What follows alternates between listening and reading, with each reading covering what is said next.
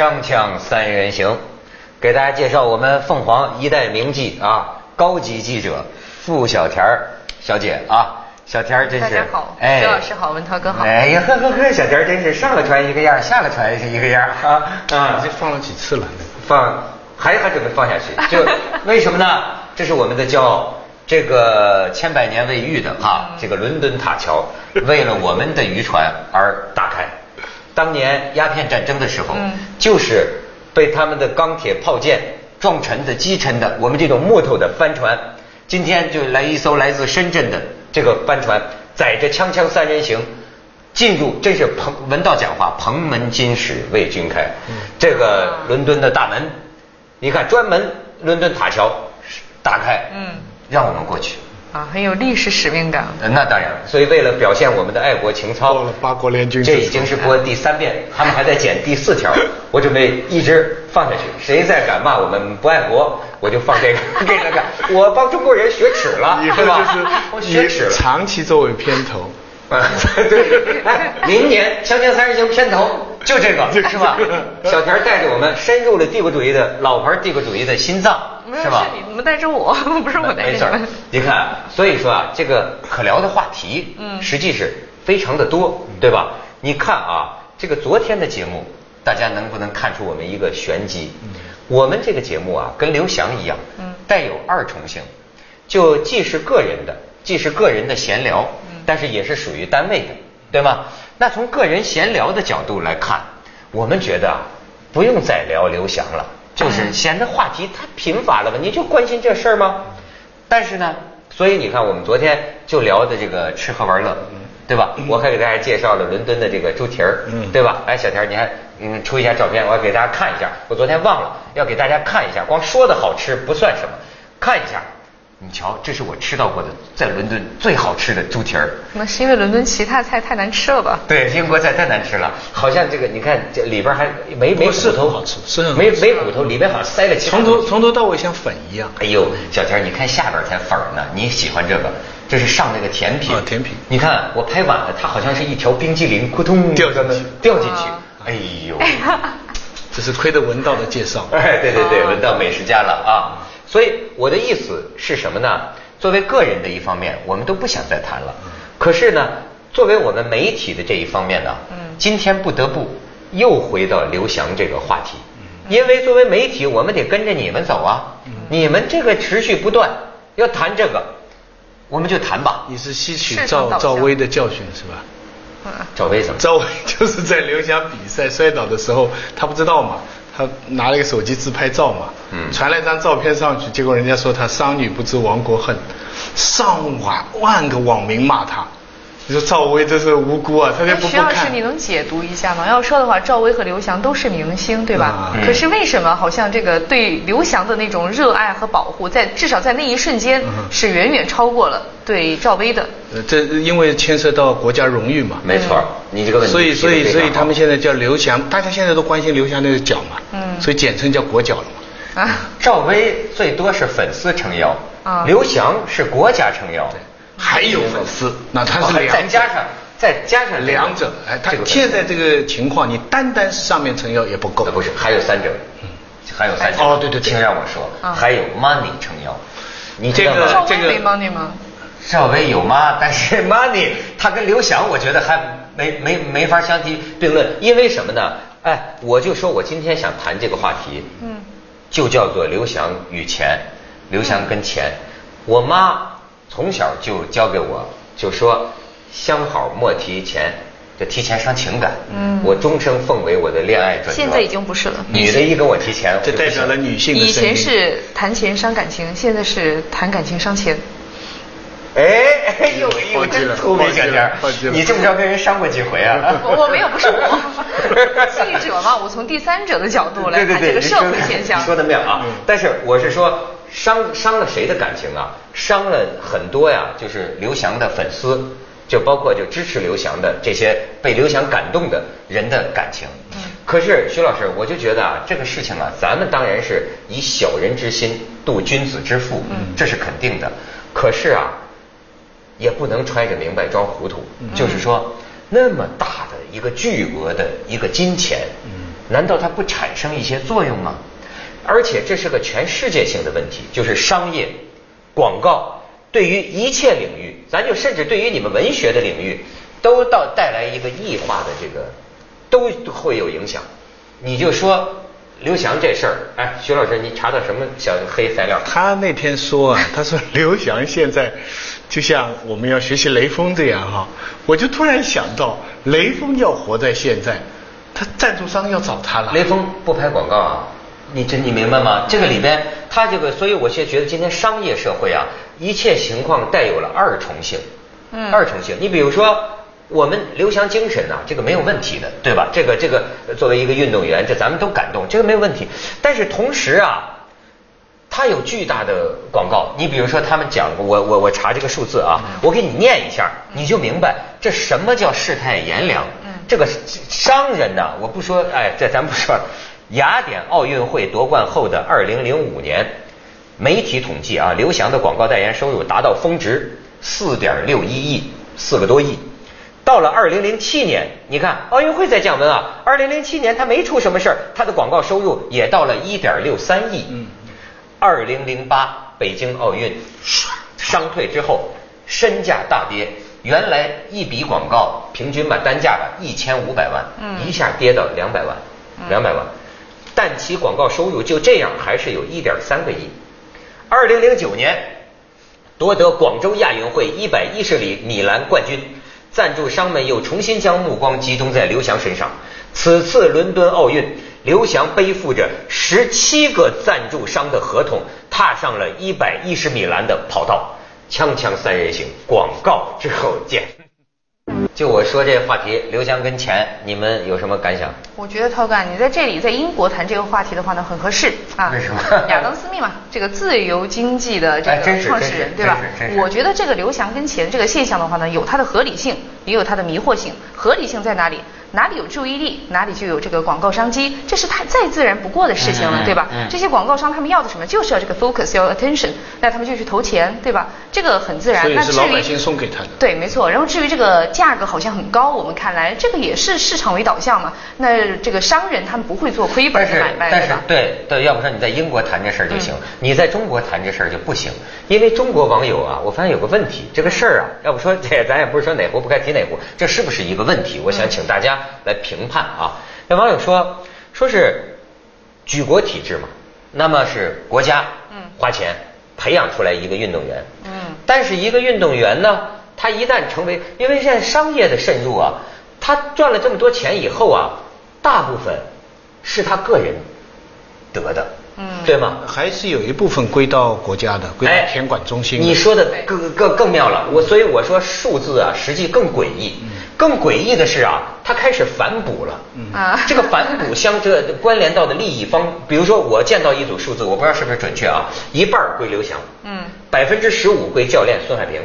然后呢，还有百分之十几多少是归田田径田管中心呢？上海的呃体体体育局，大家都要分，对吧？甚至于他的刘翔所有的收入里边，真正他个人能花多少呢？医疗保健呢？他的训练费只占到百分之十三到百分之十五。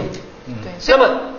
对，我觉得涛哥就非常敏锐。你看到这个现象，我觉得恰恰就是中国现一个经济体、经济结构的一个缩影，很好的一个例证。就是所以为什么叫中国特色的市场这个社会主义市场经济呢？是。你一开始在投入阶段，那是举国体制，对吧？这没得说，这是前苏联的模式。可是后阶段呢，那就是市场经济。没，刘翔有点像国企，你说是吗，徐老师？这举国经济像工资，广告市场像奖金，举国体制像教育。广广告收入是职场，举国经济像妈妈，广告市场像女友，嗨，就是说它它是有一个不同阶段互相有个有个争夺，他们之间哈有一个怎么来说哈体制对广告的依赖，怎么叫体制的？比方说像这次合资哈拿了金牌了哈，帮父亲买一个楼买不起。没错，哎，这一个赶不上北京，所以你想，他这个买不起的呼呼吁潜台词就是说，希望有商家要能够投入，嗯，对不对？那这是一方面，另外一方面，连我们的官方的机制，像田管中心，它一部分的经费要来源于刘翔的商业收入，这是什么？这是体制对广告的依赖，嗯，但是千万别忽略，广告也依赖体制，嗯，当然了。那个零八年奥运这个刘翔一一失败哈，一一退赛哈，有广告商马上撤出哈，结果就被网民骂得很厉害。对。结果他们就后悔。其实呢，在中国没有商业是纯粹的商业。是，他还得看国家体制对他的支持程度。对，所以你以前讲我们做节目哈，要看一个老百姓，一个老干部，对不对？其实还有一个老板，呃，三老。现在刘翔也好，所有大家做事情也好，后面有三老，嗯，老干部、老百姓、老板，哎，而群众呢，对国家的荣誉驱使他前进是比较原谅的。对，群众黑翔派主要就是你讲的背了十七个赞助商，老百姓火的，所以仇富心理。对，所以说刘翔像国企嘛，对吧？你对国企的情愫就是很复杂的，你到底该是支持国企呢，还是你要去反对国企呢？还是怎么样？是是是，因为因为所以说这个事情你很难褒贬，说说对说错，但是呢，好像觉得有个账啊，有点算不太清楚，就是为什么说他背了十七个？背了这么大的金钱压力，咱先别说祖国的希望、人民的重托，我跟你说，背了这么大的金钱压力啊，动作难免会走形。呃，或者这个团队啊，你该怎么办？比方说啊，这个钱呐，能挣多久？呃，咱们刚才我给你看到这个波峰波谷，对吧？所以二零一六，哎，所以呢，我就是说。呃，我同意文道讲的那句话啊，没有任何证据的这个说法，你那都不能作为呈堂证供，那都是瞎说，对吧？你这是诽谤。可是呢，从理解的角度上讲，有些个黑翔派，他提出的疑惑呀，也反映了我们现在这个体制的疑惑。什么呢？就比如说啊，我小人之这这之心度度度度君子之心了，就是说啊，我原来以为就说最多就退役。现在一动完手术呢，啊，我们有了新希望。四年之后，巴西见。你知道，别的不说啊，我小人再说一遍，我小人之心度君子不。对于广告商来说，这个故事是有利的。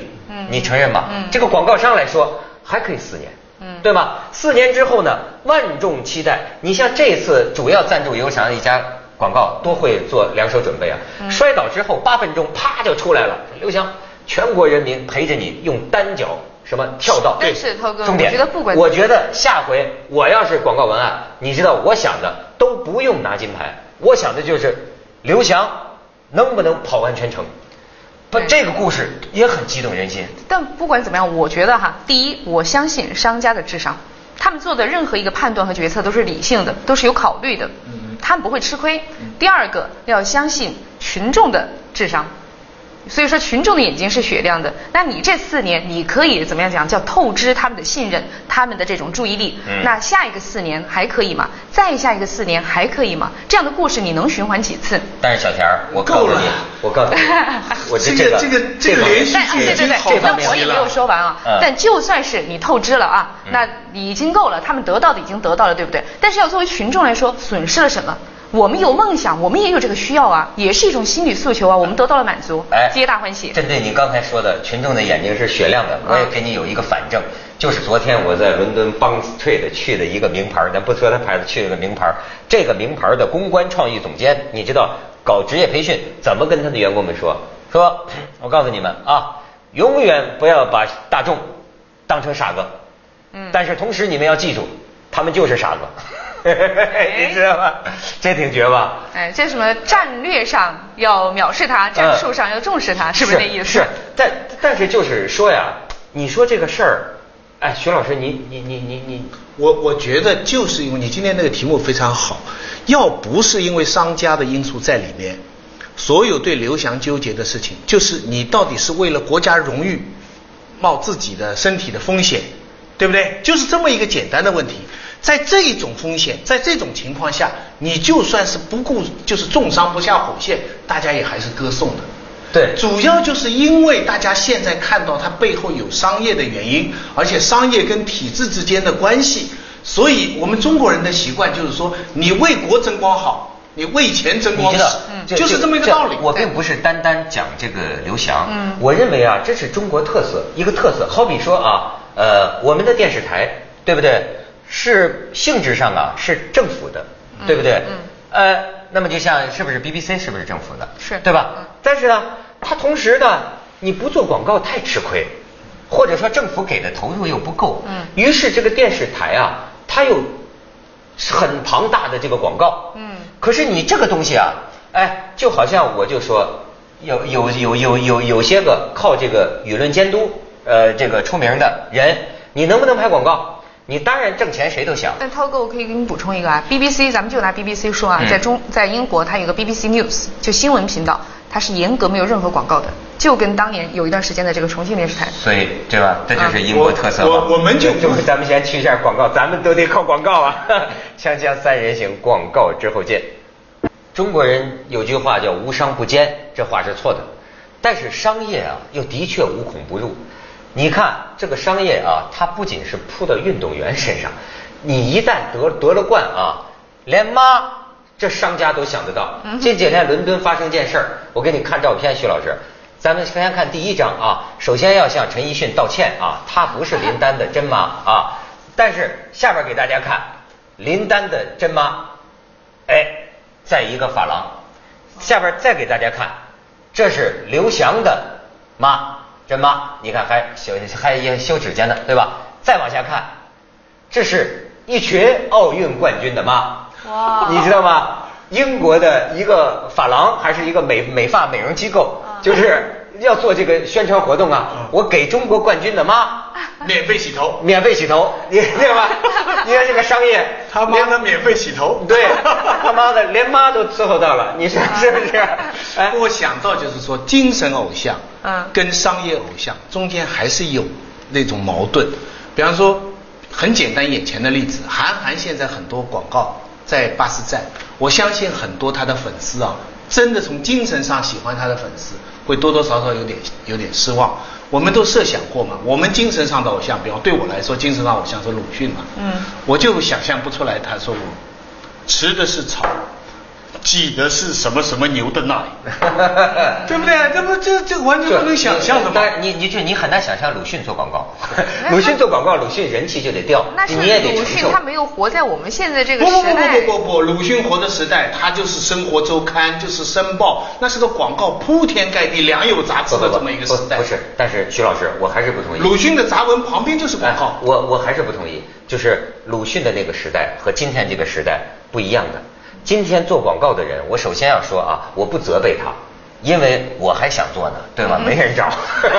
但是呢，我我不批评他，可是我是说呀，不是不是，可是可是我跟你讲啊，我要讲的事儿是有得有失，愿赌服输，明白吗？比如说，我认为新闻主播不应该做广告，嗯，但是为什么呢？因为你做了广告，我们会怀疑，如果你那天报的新闻里有你代言的东西，你播还是不播呢？对。但是话又说回来，在中国特色的情况下，我又认为他应该做。为什么？嗯，因为在美国，一个新闻主播呀是高薪养廉的，上千万美元的年薪。嗯，他不需要。在在中国，一个新闻主播他拿的工资跟市场上能够给他的差距太大了。你知道吗？同样说，涛哥，你要知道，一个新闻主播在中国能得到的特权，也是一个美国的新闻主播没有的呀。那在国外西方社会，它是一个比较纯粹的一个这个以市场为导向的一个经济体，但中国的话相对是复杂的，那很多东西都是隐形的，你也没有办法全部都拿金钱来衡量。女的好的主播都能嫁得好，美国没什么主播嫁得好，所以你就说你对，所以你就说鲁迅了，咱就说咱们这行，我也觉得啊，你你你你靠舆论监督的人，对吧？出名的人，你能不能做呢？你可以做，你这谁不要钱呢？对吧？但是问题在于这个诗。必定有失，因为同样有理由说呀。那么，如果你代言的这个东西，你写不写呢？嗯，当然你可以说我不写就行了，但是你在回避。嗯，但是你这回避，只有你自个儿知道，你可亏了心了。嗯，所以这个里边是有一个，所以为什么咱说刘翔呢？我是说呀，不可能不干扰到这个动作，你这个这么大的利益，不可能不干扰到那个商业体系对于举国体制的绑架。出现了一个直接的后果，就是金牌第一，因为广告只做金牌，没有银牌的人做代言人的，这就使得本来在举国体制里边，体育运动金很好，银也不错，铜也可贵，甚至第四、第五名都可能是我们强烈的苗子。但是，一介入到商业市场以后，只看到金。我们今天不是举国体制，我们现在是金。但是我倒觉得那个金牌至上啊，在中国还不仅仅是这个商业的问题，还是有这个国家这个情怀。因为您说的那个商业，他们只投金牌，在任何国家都是这样子的。对呀，对呀。你你你，问题是，而且还有一个什么，人长得当然